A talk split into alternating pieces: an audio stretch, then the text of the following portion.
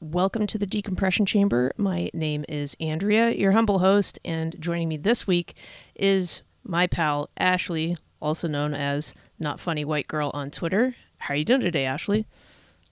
I'm doing pretty good. How are you doing? I'm doing great, thanks. All right, so uh, yeah, we'll go ahead and do like we do with all of our guests and get your background. Where are you from? I'm kind of from Jacksonville, I would say, is my main hometown, Jacksonville, Florida. Um, go Jags. Hell yeah. Um, but I kind of floated all around. I've been lived growing up uh, England and Albuquerque, New Mexico, and all over the place, and then settled down in Jacksonville. So that's where I call my hometown. As, well, yeah, that definitely sounds like it has a magnetic effect on you. But England and Albuquerque, uh, did you have parents in the military or oil industry? What was all the moving around about? Yeah, yeah. My dad, he is in the Air Force. Okay. awesome. Yeah, he. Um. So we uh we bounced around all over the place. So I was about ten. Then, like a lot of parents did, in the '90s, they divorced, and we went back to Jacksonville. Um, Oh, okay. I lived in Alabama a lot. That's like my second hometown. A little teeny tiny town of Millbrook, but um, that's where I went to school. But and Okay. after I graduated high school, went to Jacksonville and and stayed there till I ended up here in New Orleans. All- all right. Yeah. Hey, not not too bad. You can tell tell us all about the the southeast. Um, but uh, Exclusively. yeah, never yeah. been up north. Never, never been up to your neck of the woods. Eh, that's that's probably a good thing, but uh, it's also cool. um, you know, probably not too many people get to say that they remember the formation of their favorite football team, but Jaguars, of course, are what ninety four. So Yeah, 94, 95. I remember when they were building the stadium, we'd go there and be like, oh, wow. We're big time now.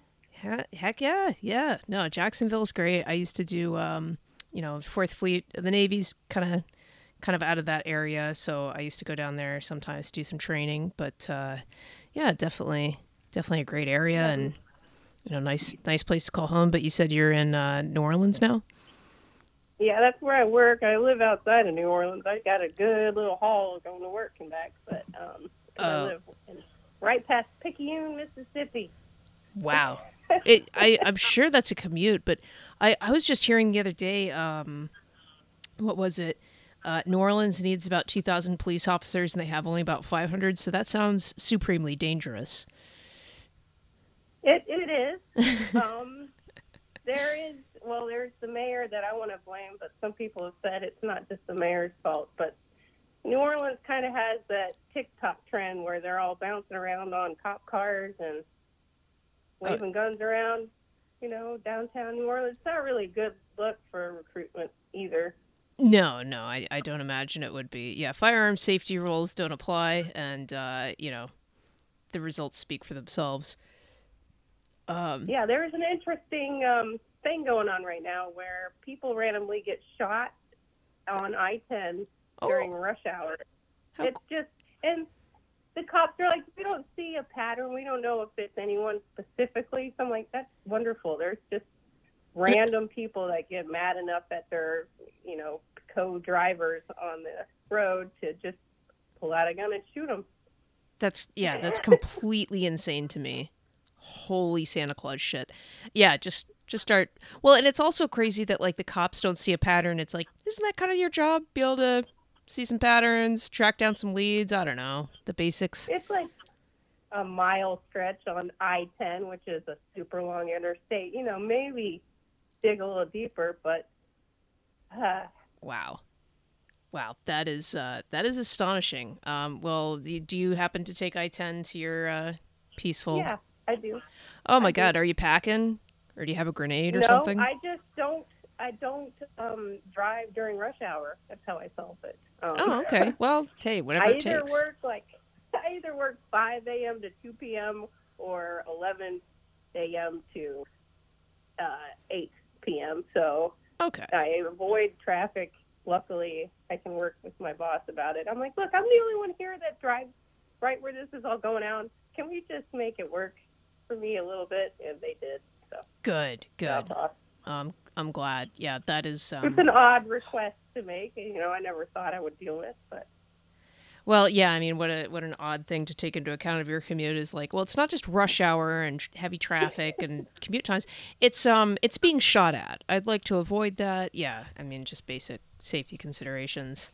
Wow. Um, there was a woman you'll see. I'm sure I've Twitter posted it. It's like this lady that was like six minutes behind someone that got just randomly shot. She only got shot in like the leg. oh, She didn't die or anything, so it's great. oh, well, fantastic. Yeah, I mean, then that's not even was- attempted murder. Who cares? But New Orleans East is where they say even if you're like flat tire, don't um, don't pull over. Just drive on the rim. You know, your radiator's over. Just try to make it out of New Orleans East before you ask for help. Wow. And it was there that this all happened, so we had to. Everybody was diverted, but luckily I'm in a truck, so I got to hip hop around and go over certain things I normally wouldn't be able to do, and got away as quick as possible. And it was uh, it was so nerve because they shut down the whole I-10, both directions. So wow. it's like, holy cow! How do I get home? I'm on the other side, far away. yeah, so- yeah. No kidding. Holy crap. That was when I. That was the the tipping point where I asked. All right, so basically you're saying that you do have combat experience, so that's that's good. Um, for Uh. for those of you listening, I, I should have mentioned um, Ashlee herself is not a veteran, but that's actually really important for the topic we'll get into a little bit later. Um, Mhm. but uh, but yeah, uh, it so all right. Dad was Air Force. Do you live in a war zone? Um, and uh, any anything else uh, you want to tell the listeners uh, about your background? Um, you know, a little fun fact. Uh, I don't know. There, uh, what? Yes, our last year was an incredibly horrible year for me, but that was that would be something far off to talk about and nothing to do with what we're talking about. I ended up here from from Jacksonville for certain reasons, but Yeah, yeah. No, and I, I, I know what you're what you're talking about there, and um, yeah, we can we can move on to uh, topic to to cover for the day. Uh, sure, a lot of people have heard about it, but the military is having a hell of a time meeting its recruiting goals, and this is why I wanted a civilian on to talk about uh, how the military might be able to re- meet its recruiting goals for this one specific reason. The military recruits from civilians. There, is such a thing as prior service recruiters, but um, they don't do nearly the business as uh, the strict civilian recruiters. Um, so yeah, I want to get uh, get Ashlee's perspective on um, why the military is having such a tough tough time getting warm, capable bodies in uniform. well, Do you have uh, any any ideas or anything that immediately comes to mind? I would say that growing up, like when I lived in Alabama, that's where I went to high school. So I would say a good majority of my, you know, the people I grew up with there, most of them did grow up or did end up joining the military. Mhm. They um, weren't done by any recruiter. I can tell you that much. Nobody ever. I mean, they had the J, JROTC Yeah, yeah. And they had things like that in school, but they didn't have. I never, I never was approached by any kind of recruiter there, so I don't think re- like a personal recruiter. You, I think what used to drive recruitment wasn't necessarily people going out randomly. There was people going into request to join the military. Mhm. I don't, and I would say it's like growing up, I know I heard like my mom and my dad would say, cause that's where they met. They met met in basic training. Um, Oh wow. but they um, they always said they didn't have anywhere else to go. You know, they didn't. They weren't. They didn't have any family that could afford tuition for colleges. My dad was smart, but Yeah. they both joined the military because well, my mom was in Jacksonville. And she's like, I got to get out of here. You know. Yeah. she, joined, and my dad, he was turned 18, and his mom was like, "You got to get out," and he was like, "I guess I'll go join the military." And Yeah. so I think that a lot of people in that generation, that was their options. That is true. Yeah. You know, that Yeah. there was no other source of income for them. No governmental programs, no bailouts, no nothing like that. Yeah, yeah. I mean that is true. I mean in terms of, of opportunity, I mean what what are you going to be doing and you know, I I'm originally originally from California, so different different culture there. There are a few people that joined the military, but it was more like, you know, they're going to ROTC, going to college first, earn their commission. Very few people enlisted that I that I recall. Um, and then I moved to Idaho, so much more agrarian community, and it was like, well, you kind of stick around for the family business or the few opportunities that are around. But if you wanted to get out of there, which a lot of people did, there was kind of you know one option. And uh, Mhm. I remember in talking to the Navy recruiters, they said they they met their recruiting goals so quickly because every every region you know has their recruiting goals. I mean, they can't just recruit unlimited numbers of people. I mean, they got to kind of stick to what they got. Um, but people like local kids like set their calendars to like go in the first part of the month, so you know maybe they could could be able to enlist and, and whatever else. I mean, it was overwhelmingly popular, but like you say, that was kind of the only option for people who don't have a, a boatload of cash or whatever else. Um, Yeah. Or want to attend a leftist indoctrination center for four years.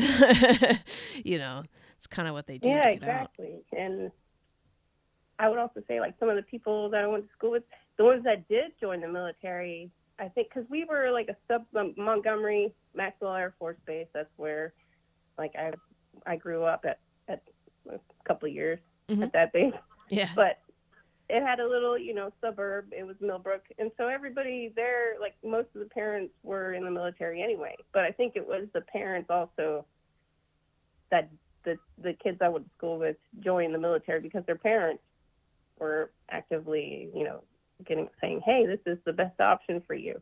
Yeah. And I don't know if that exists today either. You know, I'm, I don't know how parents today are saying, "Hey, you know, why don't you try the military? You've got these responsibilities at 18."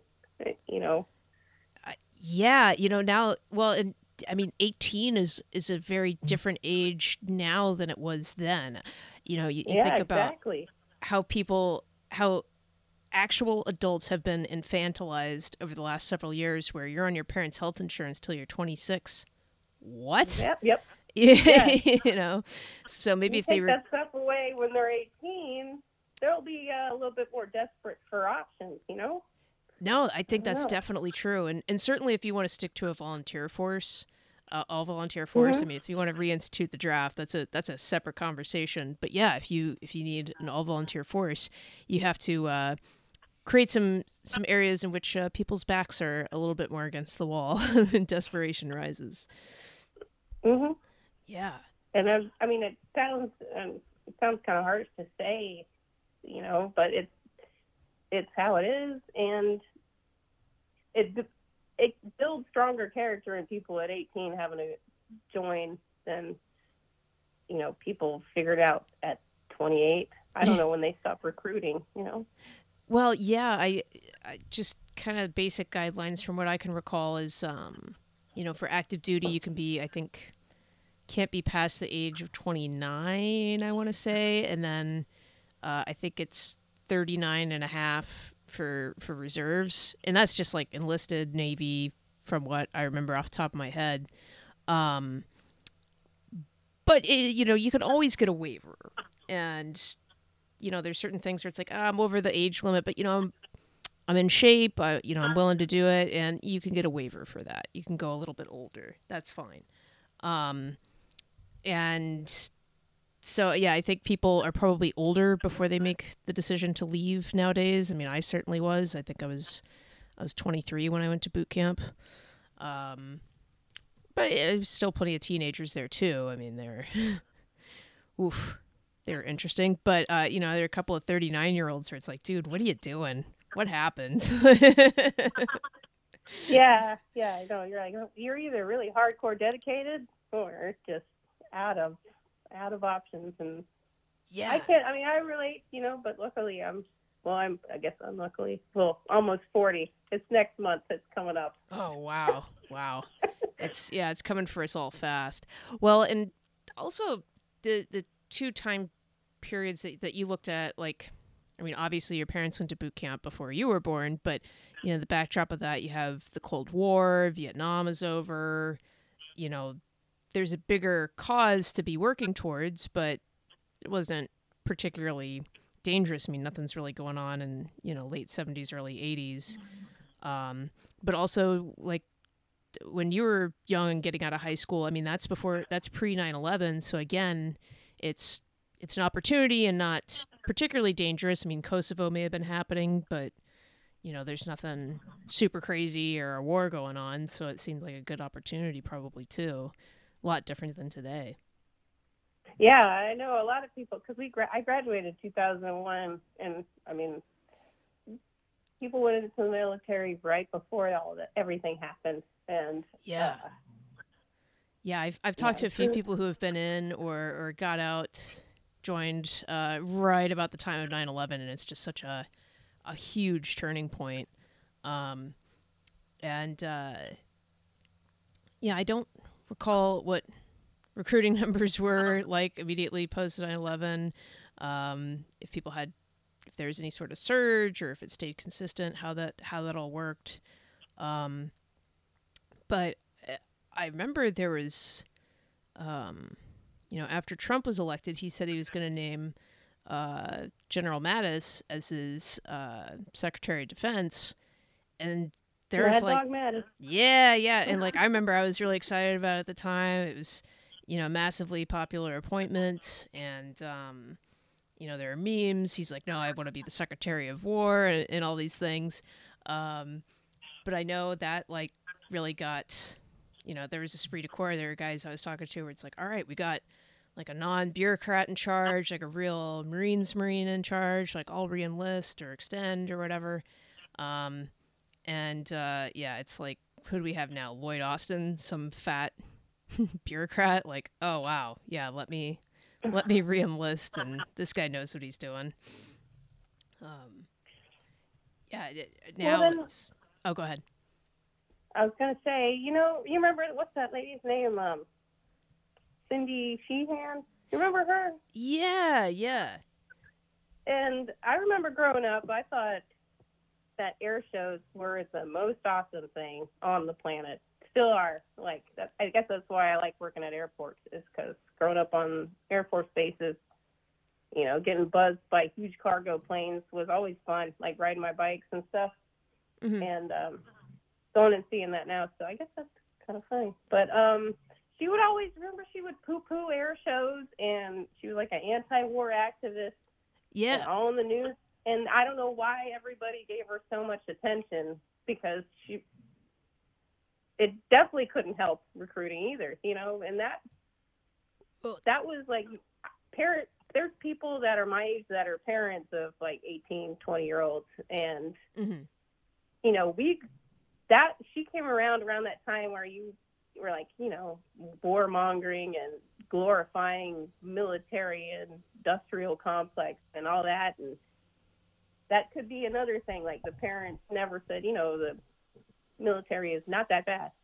Because when Yeah. we were, you know, when they were, when we were raising our kids, all, all the like social figures were all anti-military. You know that yeah, there was there was no you know we came out with these top gun remakes too late they had you know there was no no pro military type things like in between like 2005 maybe and now like it's it's all cloak and yeah. uh, No, it's definitely true because uh, th- you have to think with such a small percentage of the U.S. population serving or having been veterans. I mean, we're talking only like, if you include veterans, only like a couple percent. It's very so for someone to know personally a, a service member, current or veteran, it's actually not very likely. You know, or enough where they could talk to them about their experience or get an accurate picture. So you're kind of left with what media is pumping out, whether it's a movie where it's like, oh, that looks cool, they're shooting them up, and or uh, or just like you know post 9-11 it got to be like oh thank thank military members for their service. So it's almost like this exalted status for someone who's otherwise relatively ordinary just you know regular guy or, or woman. Um so you know that's kind of the image that you get. And then you yeah you have like a cindy sheehan who's you know for better or for worse performing or performing um presenting a different perspective where it's like no it's not this glorified thing. Like i lost i lost my son he was killed and i'm sorry for what exactly and uh you know people at the time didn't really want to hear it i kind of see more of more of her point now being older more experienced and hence more cynical than i was 15 years ago or so Mhm. um Yeah. but yeah, yeah, there's like there's like you know I think it's photos of soldiers, you know, peeing on uh, people. You know, that was all bad. yeah yeah A lot of bad publicity that came out, and uh, um, I don't know. I, Yeah. No, and I I know the the story they're talking about was uh, they were Marine snipers and uh, they captured and killed some uh, Taliban bomb makers and urinated on their corpses and I, I think it was about six of them. I mean, they got drummed out. It was it was a whole big thing, and I don't think that the potential recruits, you know, uh, people who the military could have recruited, I don't think they were troubled by like, oh my god, these guys are peeing on dead Taliban. I think they were more like, oh my god, I might, everything's recorded. Yeah. Everything's yeah, I might see myself, you know, possibly doing this, and you know, I, it could, I could be in those shoes, and I'm gonna get railroaded for it. You know, after serving my, country why would I want to sign up for that? You know, it'd be one thing if, you know, I get wounded or or something like that, but my expectation is my leadership in my country is gonna have my back, and they're not. Exactly, and that's changed with like social media, all these handheld phones. I don't know. It's, it's weird. It's good to have transparency too, but I do think it um, changes like the dynamic of like how people perceive, Oh, for sure. you know, Yeah, you can't, you know, uh, you have this image of the Marine of like climbing the mountain and slaying the dragon and swinging a sword around and it's it's polished, it's professional and and then you have this other image of actual reality and you know, I mean war is hell and you know, it's the image the you know, the unadult, you know, the uh unblemished image that you had in your head just doesn't exist anymore. yeah, it's more real and it's understandable when you put it in context. But if you just have like a five second attention span, you're like, oh my gosh. Exactly. Yeah. Yeah. Well, and uh, you know, for you know, the marketing campaigns now, of course, we all know about like uh the Army Corporal Emma with two moms, that animated thing. Um, I don't know if you know what yeah, I'm talking. Okay. Yeah. yeah, that's not getting anybody. That's not getting anybody to go like, yeah, right on, America. You know, it's it's not. Yeah, it. Who cares? And, my my thing is, I- and this is like easily forgotten by people very very quickly, where it's serving in the military is a privilege, it's not a right. Um, and and what I mean by this is, uh, at- least by around the time I joined, and I'm sure the percentage is higher now, is 70% of the people who walk through a recruiter's door are going to be turned away. And that's going to be for anything from, you know, they've got a dick tattooed on their face, or they have a criminal record, or, you know, any, they're overweight, um, any number of things that can prevent them at that moment from serving. Now, obviously, if they're overweight, they can work on that, but that's, you know, recruiters are legally limited in how much they can do because of liability. They run them too hard, they dropped out of a heart attack. Recruiters now liable, stuff like that. But I mean, you're you're turning away an, an enormous part of the population. So, of that remaining thirty percent, you know, who's those? Who can you appeal to and get the highest, you know, amount of that remaining pie, so to speak? And um, you know, someone who's in such a unique spot of like, well, I got two lesbian moms, I went to college, I'm pretty privileged otherwise, but I joined. Like that's I'm sorry, that's just Yeah. not who's love making up the love, ranks. but love is love. But let's go, you know, out there and kick some butt. You know. It actually words of wisdom right there. I mean, you hit the nail on the head. Let's go kick some butt. Yes. It's you know, people want to be on a winning team. And uh you know, and really like take charge and you know whatever th- whatever that looks like. And I just don't view the military as a winning team anymore.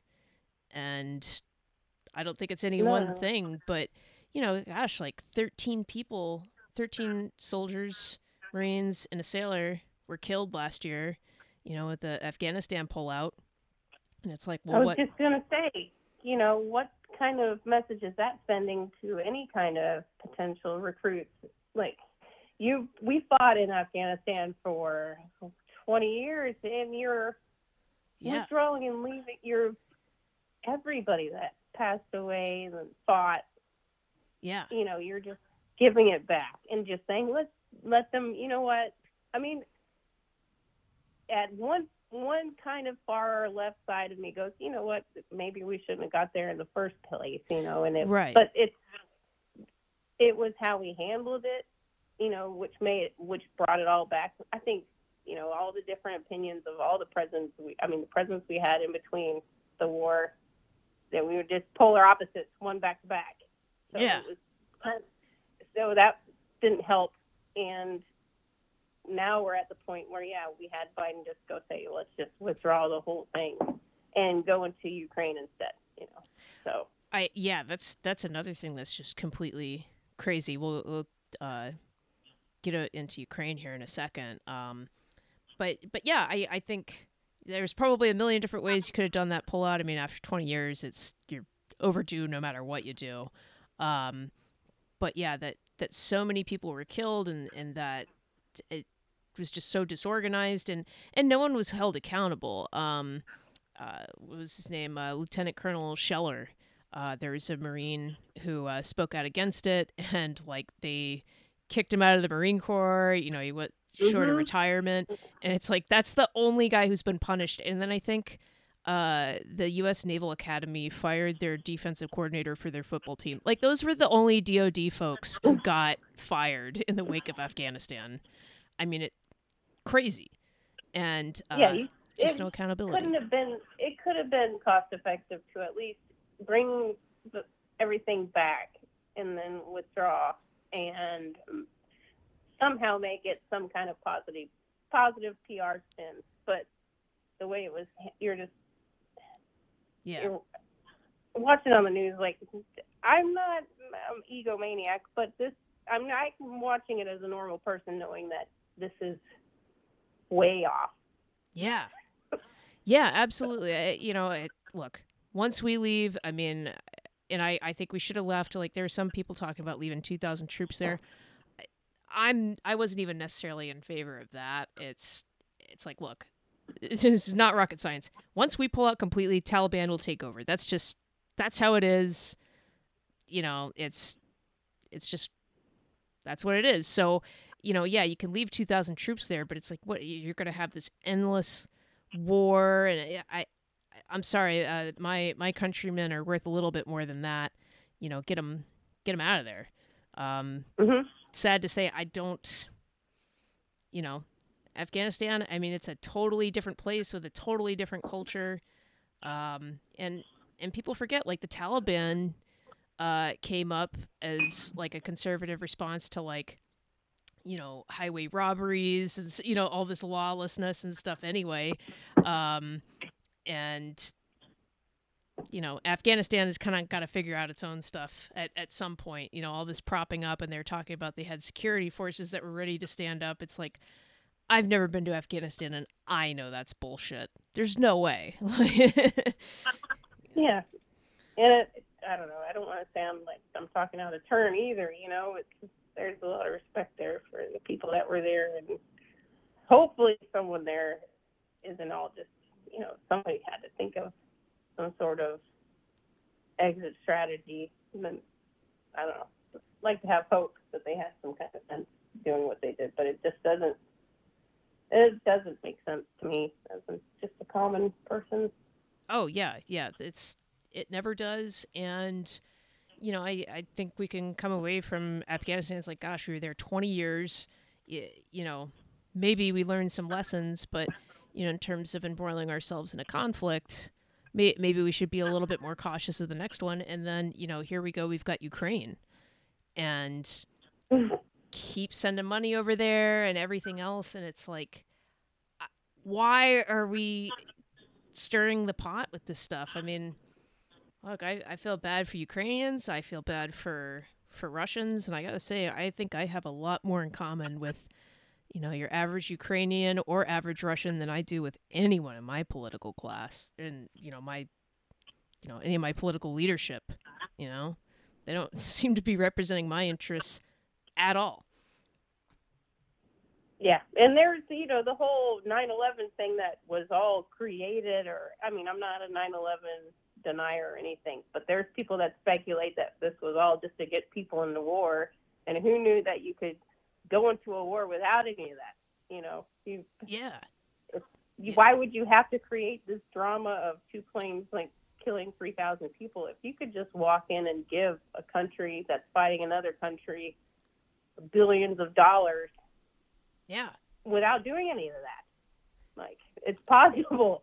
I, it's it's so so crazy to me, and, and the degree to which we're we're agitating is is really crazy having you know the debacle of Afghanistan just 12 months in the rear view. Uh, well, I mean, even less than that when you think about when you you know the Ukraine conflict started. Uh, it doesn't seem that you know our return on investment for foreign intervention is paying off any dividends. I mean, this is like um, you know for anyone who's read uh, the Unnecessary War, um, talking about World War II. Um, you know, it, it kicked off because uh, Germany invaded Poland. And this is, you know, there's one specific region that Germany wanted because uh, the uh, Versailles Treaty had given it to Poland. And um, for whatever reason, and there's a lead up to it, but the British didn't want that to happen. So they and France gave Poland a war guarantee that if Germany invaded, they were going to defend Poland. And Poland went, oh, okay, so we don't have to negotiate to give this land back. All right, Germany, you want that land back? Tough. You're going to have to fight for it. And it precipitated World War II. And I mean, 50 million people plus died. And, um, you know, this whole propping up of Ukraine is, is maddening to me because I just do not see what the U.S. interest is. It, but we continue there, to send money. I don't see any. I don't see any at all either. And why get yourself I mean, actually, it's been going on for a little bit, and I don't know how. I wonder how long it started with World War II. I mean, I'm not. I haven't read that book, yeah, but I wonder yeah. how long it would be that it took things for, to kick off like that. Oh, sure. Yeah. We thought I I was under the impression that holy cow, Ukraine, and it's gonna be World War Three right away. But yeah. now it's just you just get a Twitter update that we're sending five billion for this and 10 billion for that, you know, to Ukraine. Yeah. And we don't really have I mean, we have a few people going over there. I yeah. assume. Yeah, as like advisors, but, which is never a good sign either. you know, if you remember yeah. like your Vietnam history. Yeah. So I'm like, how long is it going to be at this point before it kicks off? And I can see how you're like, how did it, how did it start back then? Be, like, we're not learning from our history at all because you're like, how did it start to where it went from that one small thing to World War II, and now you have this? And to me, as just a common person, I just say, wow, we're spending a lot of money over there for no reason, you know. And then it's going to be, uh, at one point, does it become a big deal? Yeah, yeah. Here? I and we don't have we don't have any, but I mean, we don't have the people to to see it as a big deal to recruit because there's, I don't know, too much. Uh, I really think it comes to the family because mm-hmm. you remove the social media from it. Yeah. You know, because they didn't have that back then. That So that is true. Yeah. that has to be the part that we're missing is like the family values. Mm-hmm. You know, we don't sit around the dinner table, but sit around the TV before Netflix. You know, or if we're watching something. You know, you have to. yeah. I think it's that's where it starts. Unfortunately, you gotta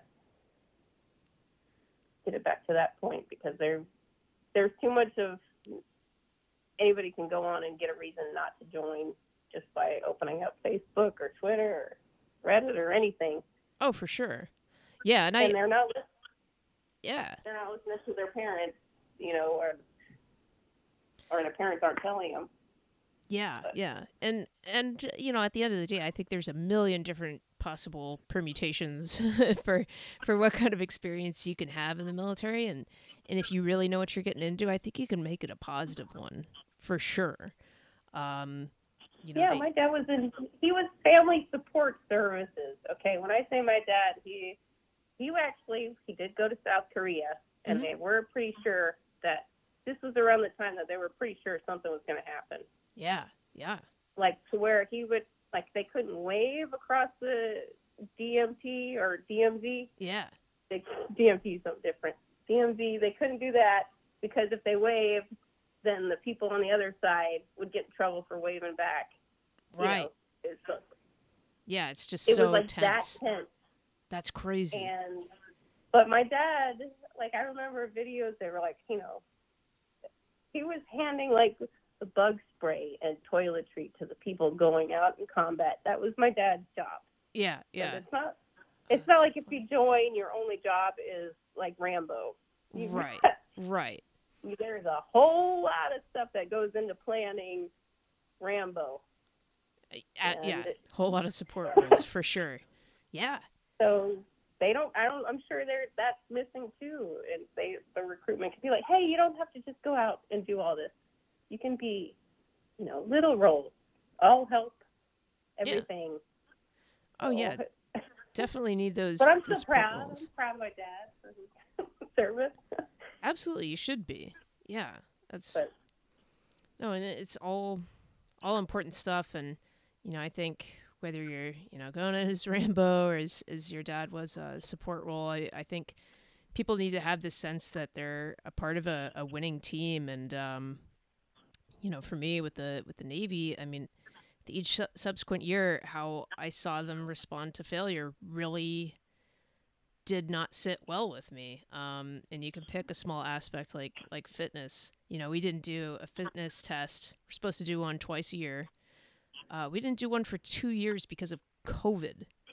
And boy, wouldn't you know it, a lot of people failed first time back. And it's like, yeah, I can imagine. uh, what are we doing guys and and so much of this a lot of times is like to to lower the standards or you know fudge a little bit on the weigh-ins or you know just a little bit of little incremental change whatever else just to keep the numbers up.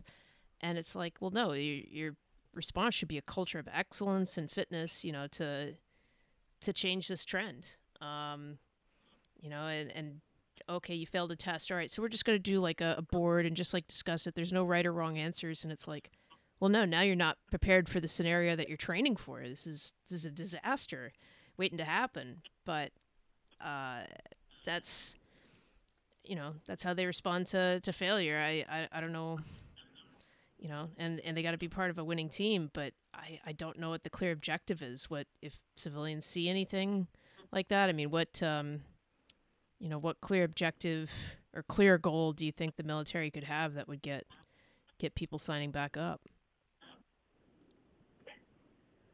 Well, I would say um, I would love to see them try to push um, like air shows and um, yeah things like that. I mean, there's like something that they had at Mayport in Jacksonville and NAS is they would. I mean, they still do it, hmm and it's just not. A, it, it was just always so cool. Like you would see, like one year they would have it at the NAS, um, the Naval Air Station there. Yeah They would they would do air shows and Mhm. you see all the Blue Angels and everything. That was so awesome. and then the next year they would have it at the sea, like or at the beach, like Yeah. by Mayport, and it would they would have like all the hovercrafts like storm the beach and show what it was like, and that was always Oh, that's that was always cool. so neat. Yeah, it was. It's yeah, and um, well, yeah, it's they need more marketing for that, and I think that was killed like 15 years ago, and they tried to make any kind of showing your arms or showing like a gluttony of uh, military abundance, you know, but it's not. It, there, the purpose was to get people to sign up and be awed by no, that's the machinery and everything. Yeah, that's what they need to do. No, and you're just and it can't be that expensive to. No, and I, I think you're totally you're totally right because like when Top Gun came out, you know, the Navy saw like a 500% bump in recruitment or something crazy and it's Mhm. like, you know, one movie, awesome movie back when, you know, uh, Jerry Bruckheimer and you know, and, and Don Simpson was still alive back then and uh, you know, they just cranked out amazing movies, blockbusters. Um, but Mhm. yeah, just like even on a more individual level of yeah air shows or something like that like something that people can see in person i think is a big a good deal and and you're right i think public perception of that has gone way different i mean remember when trump wanted to have a military parade and everyone's like no you Mhm. can't do that But you know what? You got you all. You everybody knows it scared some other countries. Like they were, you know, even though we yeah even though we had our crazy, you know, people that were so negative about what that all was, Mhm. still showing off everything is very intimidating yeah China, everyone else. It's Yeah. like, hey, look, we people don't understand that part of it anymore, but he did. He got it. Yeah, yeah, yeah, and I, I, you know, can definitely see the point of like, ah, maybe we don't want to do that, but, um, but the reasons that they they gave it was kind of like, no, you don't understand. Like, this is really would be really helpful for military recruitment, whatever else. But, um, I, I guess, I guess we're moving away from that. We're, you know, Yeah, the, I mean, military. the people, the negative side of it is like the consequences are minute, and I'm like, yeah, so what? You don't like it. You're not who I'm trying to recruit. You were never gonna volunteer anyway. Uh, You know. right. You have not only do you have to market, you have to market to the right audience. Yeah. yeah and, and the people shouting down and, and, and trying to prevent the parade or like you mentioned an air show you know something smaller something more local it, it's like well you're not exactly who we're trying to to get you're absolutely right yeah completely different Yeah, so- demographic yeah um It's, but uh, ground level is where it starts. I guess you could learn that from Obama, right? yes yes Grassroots. absolutely true absolutely true um well yeah Ashlee I, you know really appreciate your your perspective and also sharing your family experiences and um everything else and uh you know just kind of more of a, a civilian civilian perspective too i mean i i mainly speak with with veterans get get an idea of their experiences things that have already happened but you know in in some of the cases some of them are drafted the guys that i talk to so you know recruitment isn't Oh, really wow. on the radar for them um but uh yeah Wow. really Yeah. That's got to be an interesting conversation with those guys. Yeah, yeah. Um actually I, well there there are two guys I talked to who um well there's one one episode I haven't released but uh he this guy got drafted during Vietnam and he was uh, a doctor but he he had a, a foot uh in like deformity that he was born with. And so he was like 4F couldn't draft him. And then I guess they got so desperate they're like yeah you're going. There's no option. Oh, um Yeah. and he's like well I'm 4F they're like not anymore. You're going. Um and then another guy I talked to he joined during Vietnam like during the draft but he knew like that he wanted to join the army since he was a little kid and then kind of the same scenario with my dad like he it was during the draft he's like well i could wait to get drafted or i could just join and hope it works out in my favor and um, so he joined but but yeah, uh, and then another guy I talked to, uh, he was given the option: uh, join the military or go to jail. So kind of like Oh, a draft. okay. Yeah, on a very personal level, but um, but yeah, it's um, you know, with an all volunteer force, it's it's like you say, it's it really is all about marketing and and putting on that display of power and showing that people would be joining a winning team. I think is really really important. yeah, they. Yeah, luckily they ha- do have a couple movies coming out, and it's I don't know, it's that whole weak generation creates strong men and all that stuff. We're in that weak generation part. Yes. so- Yes, we are, unfortunately. Um, well, uh, before we sign off, uh, any parting words of wisdom? Um, or anything? Uh, anything you want to share? Oh, uh, let's see. We can just instill family values and pride in America, and that'll get you further. Yeah, no, it's it's it's definitely true. Uh, it has everything to do with uh, you know a solid foundation and uh, as well as uh, with morale. Both very very important things. But well, Ashlee, thank you again so much for coming on, giving your perspective. Really valuable and uh, fun chatting with Hey, you. thanks for having me. Absolutely.